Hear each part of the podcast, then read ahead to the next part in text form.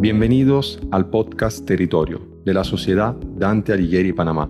En esta serie de episodios exploramos los diferentes aspectos, relaciones y actividades que ocurren en los territorios. Ya sea natural, antropizado o urbanizado, el territorio es un sistema complejo y dinámico.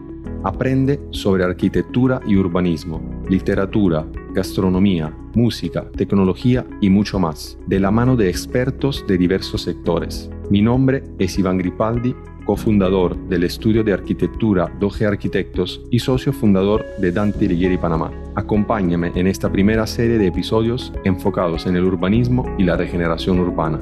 Conéctate y forma parte de la conversación. Prepárate para explorar.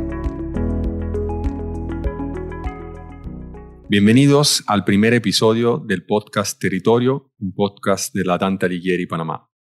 Hoy tenemos el placer de conversar sobre la transformación del territorio y de la ciudad de Panamá con la arquitecta Itzela Quiros. Sí, muchas gracias. Itzela es licenciada en arquitectura con énfasis en intervención del patrimonio construido y maestría en gestión de proyectos de restauración por el Politécnico de Milán en Italia posgrado en docencia superior, gestión de ciudades e intervención en el paisaje urbano histórico republicano. Es docente de Historia de la Arquitectura, Historia del Arte y Restauración en diferentes universidades de Panamá desde el 2012. Es arquitecta restauradora para el Ministerio de Cultura desde el año 2009. Actualmente es candidata a doctorado en la Universidad Nacional de Colombia, subdirectora de Patrimonio Cultural del Ministerio de Cultura de Panamá y comisionado del Pabellón de Panamá en la Bienal de Arquitectura de Venecia. Es un placer para nosotros, Isela, tenerte con nosotros. Y bueno, yo empezaría el podcast eh, preguntándote y me gustaría como que nos comentaras un poco cuál ha sido la transformación de, Panamá y cuál es la Panamá que tuvimos y dónde empieza, digamos, la ciudad como tal de, Panamá para llegar a los días de hoy, ¿no? ¿Dónde empezamos ese proceso de, transformación? Pues eh, para empezar con estos procesos de transformación de la ciudad que se dan quizás de forma más fuerte o más evidente durante la segunda mitad del siglo XIX, mm, creo que es importante mencionar cómo llega la ciudad, o sea, cuál es su estatus o su estado físico en, ese periodo, ¿no? Nosotros tenemos una ciudad de fundación colonial, una primera ciudad que es fundada en el siglo XVI, hacia el año 1519, una ciudad en realidad sin mayor normativa, era una ciudad desordenada, estaba ubicada en un sitio que algunos describen como malsano, pues era una zona también como pantanosa, pues al inicio tampoco había una plaza definida, eh, un centro definido, esto se va luego a través de los años modificando, pero seguía siendo una condición que no era buena para los intereses en ese momento pues de la colonia española, ¿no? Nosotros teníamos que tener un mejor puerto por la posición geográfica tan importante que tiene todavía Panamá este paso de zona transísmica que aún sigue vigente y pues debido también a la destrucción de la ciudad se decide trasladarla, lo que nosotros llamamos Panamá Viejo, en este momento es desplazado hacia lo que conocemos en la actualidad como el casco antiguo de Panamá, que pues era la ciudad de Panamá en ese entonces, ¿no? Cuando la ciudad se traslada de esta irregularidad o de esta zona que consideramos malsana, pues ya entran a regir las leyes de Indias para los asentamientos de las ciudades españolas en el continente americano. Entonces, pues así de forma resumida, se buscaba un mejor puerto y nosotros los teníamos en unas islas a las afueras eh, de la bahía. Entonces, pues lo que se buscaba era que estuviese más cercano que fuese fácilmente defendible. Entonces aquí es donde empezamos a hablar de una ciudad amurallada. Panamá Viejo no lo era. Eh, era una ciudad alargada, desordenada. Acá lo que se busca es la regularidad. Entonces, pues ahí llega la tercera cosa, ¿no? Un trazado ya formal. Entonces, lo primero que uno debe identificar es una plaza central, eh, las vías principales que llegan hasta ahí, eh, que en este caso serían tres vías principales, y pues las otras vías ortogonales y así se definen entonces los solares eh, y las manzanas principales de esta ciudad de Panamá. ¿no? Una vez definido esto, se empieza a construir el frente de tierra, que era el que digamos que era más vulnerable a un posible ataque, que en realidad nunca se da. Panamá no es más nunca atacada eh, por ninguna otra potencia extranjera. Y pues se empieza a construir la ciudad, se definen los solares principalmente para los edificios del Estado y también eh, para las órdenes religiosas. Entonces, todas estas cosas que estaban ubicadas en la Panamá, que nosotros llamamos Panamá Viejo, pues se empiezan a ubicar dentro de esta ciudad amurallada. Y a la vez que se empieza a construir esta ciudad amurallada con su trazado regular, se empieza también a construir una periferia informal donde estaban pues las personas que habían sido trasladadas desde este primer asentamiento y no habían encontrado una asignación formal de un espacio dentro de la ciudad amurallada. Entonces, pues así llega esta ciudad hacia, por lo menos hacia la mitad del 19, cuando ya empiezan las transformaciones por empresas foráneas que te voy a seguir contando también. Entonces, la primera, digamos, la primera transformación urbana como tal, sí tiene cierta regla y sigue una traza urbana, ¿no? Sí, así es. Eh, pues siguiendo la normativa que era impuesta desde España. Desde España. Desde España. Entonces, eso se siguió, bueno, pues eran una, una, las normativas de estas, las leyes de India, eran las que se aplicaban para todas las ciudades de fundación española en el continente. Entonces, bueno, tenemos la ciudad regular y tenemos el, lo que llamamos arrabal o la periferia que empieza a surgir a las afueras de este recinto amurallado. Y que, y que sigue siendo una ciudad, un asentamiento informal como tal. Hasta ese momento sí. Perfecto. ¿Qué pasa después? ¿Cómo crece la ciudad y cómo se transforma? Bueno, eh, digamos que la ciudad eh, era una ciudad que se movía desde el punto de vista comercial vinculado con todo el sistema de navegación y comercio español. Entonces, digamos que hasta más o menos la mitad del siglo XVIII, pues es una ciudad con muchísima eh, vida, ¿no? Pues obligatoriamente todo tenía que pasar por aquí. Luego de que este sistema de flotas y navíos se desarma o pierde su vigencia, eh, la ciudad cae como en un letargo o la ciudad está como dormida. Entonces, pues durante gran parte o durante esa mitad que resta del siglo XVIII y la mitad del siglo XIX, la ciudad está dormida, tiene también grandes enemigos que en realidad son los incendios hubo muchos incendios que destruyeron gran parte de la, eh, de la, de la, parte construida de esta ciudad amurallada, ¿no? Eh, y como no había un flujo de personas ni un flujo comercial importante, pues lo que ocurre es que hacia mitad del 19 la ciudad llega es casi que en ruinas. Había gran cantidad de solares vacíos. se puede ver esto en la cartografía de la época, ¿no? principalmente hacia las avenidas principales, era que había algún tipo de construcción o tipo de comercio, mientras que se observa que hay muchas descripciones de locales como abandonados, ruinosos, con vegetación. Entonces, pues esto se atribuía a que mucha gente pues se había ido del país y habían abandonado las propiedades también, ¿no? Y entonces ahí sí empieza un proceso que pudiésemos definir como de regeneración urbana, si quisiéramos definirlo con un término más contemporáneo, donde empieza como ese proceso de llenar esos vacíos que se encuentran dentro de la ciudad amurallada. Sí, cuando pues esta ciudad que estaba dormida empieza digamos que a despertar con una em, empresa de construcción importante que es el ferrocarril transísmico. Por lo menos hacia el final de la década de los 40 de, 1800 o inicios del 50, se da la orden de la demolición del frente de tierra. Em, las personas entonces podían aprovechar los parapetos que quedaran de esta demolición para bien construir encima, para utilizarlos como material para, para sus viviendas en otras partes del recinto amurallado.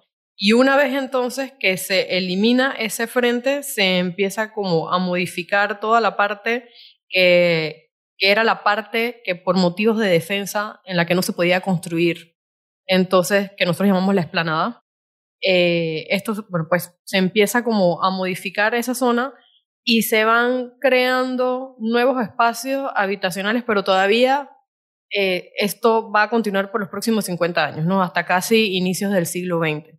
pero en el resto de los solares que sí estaban formados desde las planificaciones anteriores o desde su planificación original, es decir, empiezan a llenarse, porque debido al tema de la, de, la construcción del ferrocarril empieza un flujo de personas a través del istmo casi parecido y al anterior, correcto.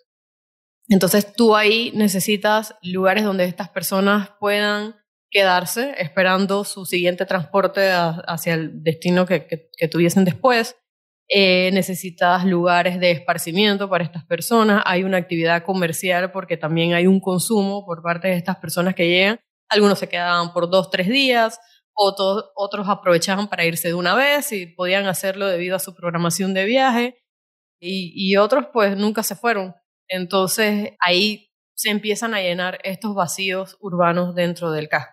Y pues esa es como, digamos, la primera transformación, si se quiere llamar de esta, de esta manera, llenar los vacíos urbanos que habían quedado de la desolación de los incendios, de la destrucción de periodos anteriores y pues todos esos espacios ruinosos que había durante pues, el siglo XVIII y la primera mitad del XIX y el poco interés también que hubo en recuperar ese espacio. O sea, la gente abandonó sus propiedades y pues esta transformación es evidente si nosotros vamos revisando los catastros urbanos de la época, ¿no?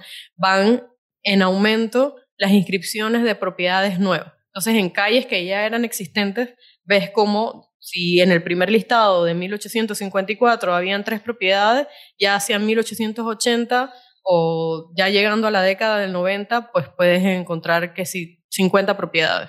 Entonces lo ves que hay también un aumento, pero en ese relleno de vacíos urbanos, ¿no?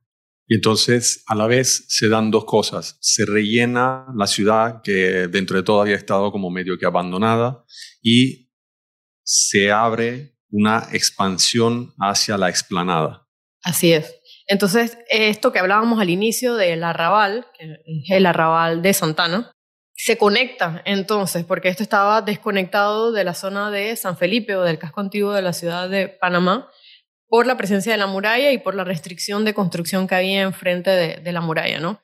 Ya ahí se levanta eso y se puede construir entonces nuevas calles, nuevos solares, pero como decía, se demora un poco, ¿no? Se demora un poco en llenar esos espacios y empezar como una formalización hacia los espacios del arrabal también. Mientras estas cosas están sucediendo en el área de San Felipe y en el área de, del arrabal de Santana, también surgen otros asentamientos informales eh, y pasa otra cosa también, surge un asentamiento ya formal que es la ocupación de los edificios vinculados con la construcción del canal francés, porque después de la construcción del ferrocarril, la siguiente gran obra de infraestructura que trae necesidades de habitación a la ciudad es pues la construcción del canal francés, que construyen sus oficinas, su hospital, sus eh, casas de vivienda para sus funcionarios eh, que, que, que, venían del, del, extranjero y pues luego surge la necesidad de la gente que va a trabajar en esta obra, ¿no?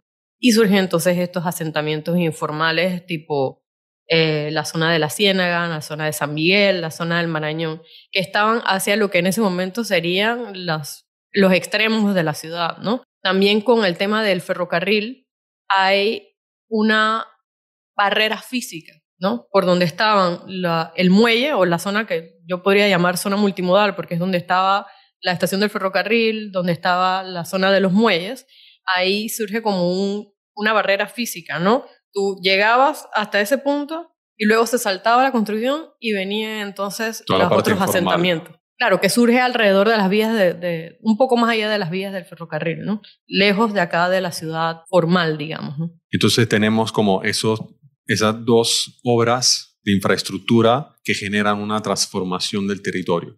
La primera, que es la del ferrocarril, con su lleno de vacíos del casco y por también la expansión de hacia el terraplén, eh, perdón, hacia la explanada. Y por otro lado, otra obra importante que es la construcción del canal cuando empiezan con, con los franceses, que nos da otro crecimiento hacia, siempre hacia afuera, pero hacia otra zona. Y ese crecimiento en específico sigue siendo un crecimiento que está bajo un trazado regular. ¿Cuáles son las implicaciones de, ese crecimiento hacia una zona que de todas formas estaba hace poco desconectada del casco antiguo, ¿no? Porque si bien Santana está bastante cerca eh, a la explanada, eh, definitivamente que la zona que escogen los franceses está totalmente desconectada y entonces me imagino que hubo como algún tipo de proceso de, no sé si definirlo planificación como tal. Yo lo que pienso es, pues, según, según lo, lo, lo que se ve en las investigaciones o en los catastros de la época, era que iban surgiendo como como islas, ¿no? Y pequeñas islas de planificación, no sé si llamarlo islas sería la, manera correcta, porque tenías pues estos asentamientos que seguramente son informales, y eso, no tenía ningún, ningún tipo de planificación, pues iban creciendo a medida de la necesidad, pero tenías entonces lo de los edificios del canal, que no necesariamente tenían un trazado regular, pero sí tenían como un pensamiento de cómo se iba a construir, ¿no? Luego hay, hay, un, hay una cosa importante que no he mencionado, pues es fuera de la ciudad de Panamá, es también la planificación de la ciudad de Colón, ¿no? Todas estas cosas que estaban sucediendo en Panamá tenían también eh, la repercusión en la ciudad de Colón. La ciudad de Colón era el primer lugar de entrada desde el Atlántico.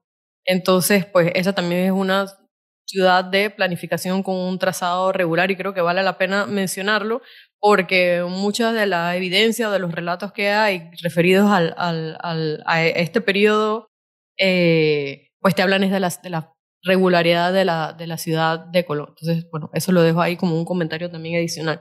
Entonces, pues si hay planificación en el resto, más allá de la periferia del casco antiguo, mmm, no estoy tan al 100%, eh, porque lo que había era una necesidad de, espacio, de, para espacios para habitar, y pues se iba construyendo según ahí, según la necesidad. ¿no? Entonces, es un poco lo que nos queda, porque la ciudad como tal va creciendo y va creciendo entonces basado en las necesidades de, lo que pueden ser la exigencia del momento y de las empresas que van llegando y de las necesidades que van surgiendo a medida que esa empresa llegan y desarrollan sus proyectos. Sí, la, gran cantidad de volumen de trabajadores, de trabajadores y posteriormente también familias, ¿no? Las familias de estos trabajadores.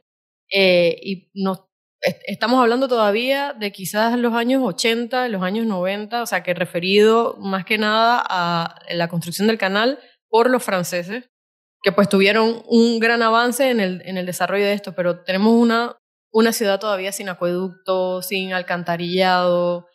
Empezaba también el sistema de tranvía, pero lo que en realidad permite la expansión de la ciudad, y ya te estaría hablando de, del inicio ya del siglo XX, es quizás la aparición también del automóvil y la extensión de estas líneas de tranvía hacia un, poco más allá, ¿no? Eh, entonces, ¿qué pasa? Cuando los norteamericanos compran los derechos para eh, continuar con esta construcción de, del canal, que los franceses, pues, por eh, diferentes motivos abandonan, eh, o, deben abandonar, pues ahí lo que se hace es un saneamiento, se trata de hacer un saneamiento ahí de la ciudad y estos asentamientos informales que te mencionaba que habían surgido en las periferias de la ciudad, como por ejemplo el Marañón San Miguel, también se les empieza a tratar de organizar. Entonces tú puedes ver también ahí en, las, en los mapas, en las planimetrías, que se, se tratan de eh, de hacer vialidades, de, de, ordenar un poco la construcción dentro de las casas. Entonces ahí empieza como algún tipo, vinculado más con el saneamiento de la zona también, algún tipo de, de, planificación de estos espacios, ¿no? que al final van a componer toda, toda la ciudad. Y luego pues sigue la expansión de lo que ahora nosotros llamamos zona del canal, que es pues el donde se habían hecho los primeros asentamientos de los edificios eh, formales de los franceses y luego los norteamericanos pues empiezan a construir ahí eh, sus, sus towns, como, como le llaman, de una forma ya más formal también, ¿no? Siempre se habla de que en el casco antiguo de Panamá lo que tienes es diferentes estilos arquitectónicos debido a las diferentes como influencias, ¿no? Y se habla de que pues hay como un estilo francés, porque están que si las mansardas o que si eh, la introducción del vidrio, la introducción del hierro colado para hacer que si los balcones eh, o algunos elementos en los interiores de, herrería, tipo, no sé, tipo las escaleras y tal. Entonces, lo, pues lo que yo en realidad he observado es que debido a, a esta posición que tiene Panamá y a esta facilidad para poder conectar y, el gran paso de, de mercancías, también eso habría como el paso a la gran cantidad de materiales y digamos innovaciones, ¿no? Entonces, aquí por ejemplo había láminas metálicas que eso no había llegado a otras partes, digamos, que no sé, digamos, a otras partes de Estados Unidos, a otras partes de Europa, ¿no? Eso llegó primero acá y se instalaron las primeras en la ciudad de Colón. Tenemos también otras innovaciones, por ejemplo, la construcción en concreto armado. La construcción en concreto armado inició en Panamá primero que en muchos otros lugares, pues porque se trabajaba a través de una patente que habían trabajado los franceses y en el casco antiguo de Panamá se construyeron, eh, y, también en el casco antiguo de la ciudad de Colón, en el Atlántico, se construyeron las primeras casas también en concreto armado que todavía existen, ¿no?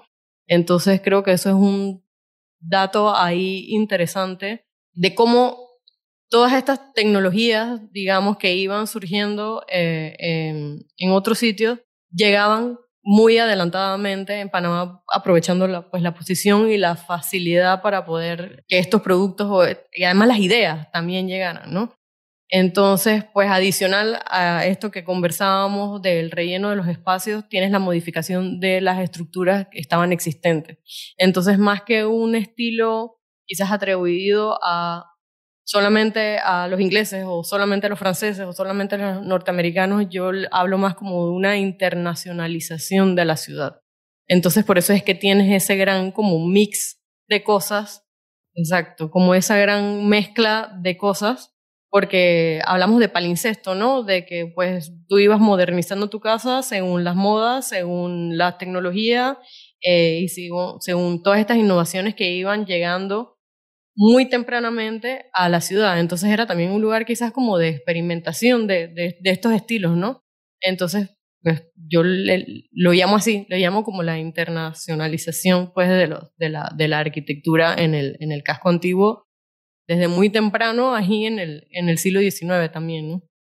Y lo bueno que mencionas esto, porque al final no solamente es a pesar de que Panamá es un país de paso, muchas veces uno puede pensar, bueno, que llegaban los materiales, pero siendo de paso no se quedaban, llegaban las tecnologías y no se quedaban. En cambio, tú misma, eh, digamos que estás valorando el tema de que no solamente pasaban, sino que esa tecnología, material, etcétera, se quedaban en Panamá y venían, o sea, eran implementadas dentro de los procesos de construcción y de transformación, tanto del territorio urbano como de los edificios que constituían eh, el territorio urbano. Sí, seguramente ahí había una transferencia de, conocimiento. Por ejemplo, se utilizaban los mismos catálogos que se estaban utilizando en Nueva Orleans, era el mismo catálogo que se estaba utilizando en la ferretería en el casco antiguo de Panamá. Exactamente el mismo. Entonces tú hacías tu pedido y te llegaba eh, pues a través de los, de vapores que tenían su paso obligado para llegar a, la otra costa de los Estados Unidos, ¿no? Pero de una forma u otra te llegaba acá. Entonces, no, quizás no solamente materiales, también hablamos de, eh, digo, es un, estamos hablando de arquitectura y urbanismo, pero también llegaban textiles, productos eh, de, alimentos, no sé, perfumes, de todo, de todo, ¿no? Entonces creo que es importante valorar eso porque la ciudad se modifica también por los habitantes, ¿no? Y por los modos de habitar. Entonces, según el las necesidades de las personas que llegaban, pues se iban modificando también los espacios dentro de la ciudad, ¿no? Con esta conversación llegamos al siglo XIX, fuimos del siglo, desde el siglo XIX hasta principio del siglo XX. ¿Cuál es la ciudad que tenemos a principio del siglo XX? ¿Cuál es la Panamá que tenemos? Ya hemos salido de la ciudad amurallada, ya no estamos tenemos una expansión que va hacia la explanada que conecta Santana y empezamos a construir hacia lugares donde los franceses empezaron un desarrollo. ¿Qué Panamá tenemos? Pues hacia finales del 19 tenemos esta ciudad que viene colonial que ha sido modificada por la llegada de estas nuevas personas, de estas olas de, de personas que se quedan, de personas que solo vienen de paso y que pues todas influyen de alguna manera en, en la construcción de, de, ciudad. Tienes estos asentamientos informales que se van también modificando para adaptarse a, las nuevas necesidades y a las nuevas normativas que surgen también en temas de, sanidad y, salud para las personas. Tienes nuevos proyectos que van surgiendo, que pues se desarrollan un poquito más entrado el, el siglo XX, pues ya una vez edificado todo el casco antiguo de la ciudad, o lo que nosotros conocemos ahora como casco antiguo, pues surge nuevos medios de comunicación, el tranvía, llega el automóvil y empieza a expandirse aún más la ciudad. ¿no? Entonces tenemos una ciudad en, en crecimiento, en crecimiento donde las personas también tienen estas influencias foráneas, digamos. Hay mucho arquitecto que viene, arquitectos y constructores que vienen de afuera, gente que se está formando en el exterior y llegan durante ese periodo, entonces llegan con nuevas ideas, ¿no? Eh, y hacia finales del 19, inicios del 20, también hay un cambio ahí en, en, la manera de construir la ciudad, ¿no? Entonces surge, por ejemplo, pues el tema de las villas suburbanas y se empiezan también a construir este tipo de casas en áreas que no están formalmente definidas como para habitar, ¿no? Entonces, esto también surge hacia las periferias y pues ya más adelante, a principios del siglo XX, empieza una idea de transformación de los espacios más, como un poquito a una escala un poco mayor, como lo será la exposición de Panamá, y otros, que, era un barrio mixto en realidad, ¿no? Eh, tenía función, va, a tener funciones ya sea de habitación, ya sea comerciales, ya sea para edificios de gobierno, y luego más adelante tendremos como el barrio de Bellavista, que será una función residencial, ¿no? Entonces, pues estamos ahí al límite, al, digamos, de este crecimiento, empieza este crecimiento de la ciudad con esas primeras expansiones eh, urbanas. Muchas gracias, Isela, para contarnos cómo era Panamá hasta el siglo XX. Y yo los invito a seguir eh, el podcast Territorio y en el próximo episodio tendremos la oportunidad de conversar con el profesor Uribe sobre las transformaciones que seguirán en el siglo XX y hasta el siglo XXI. Muchas gracias, Isela. Muchas gracias por la, por la oportunidad. A ti y hasta la próxima. Y hasta aquí llegamos en este episodio de Territorio. Esperamos que haya disfrutado y aprendido de nuestra exploración. Puedes encontrar todos nuestros episodios anteriores y mantenerte al tanto de los nuevos lanzamientos suscribiéndote a nuestro podcast en tu plataforma favorita.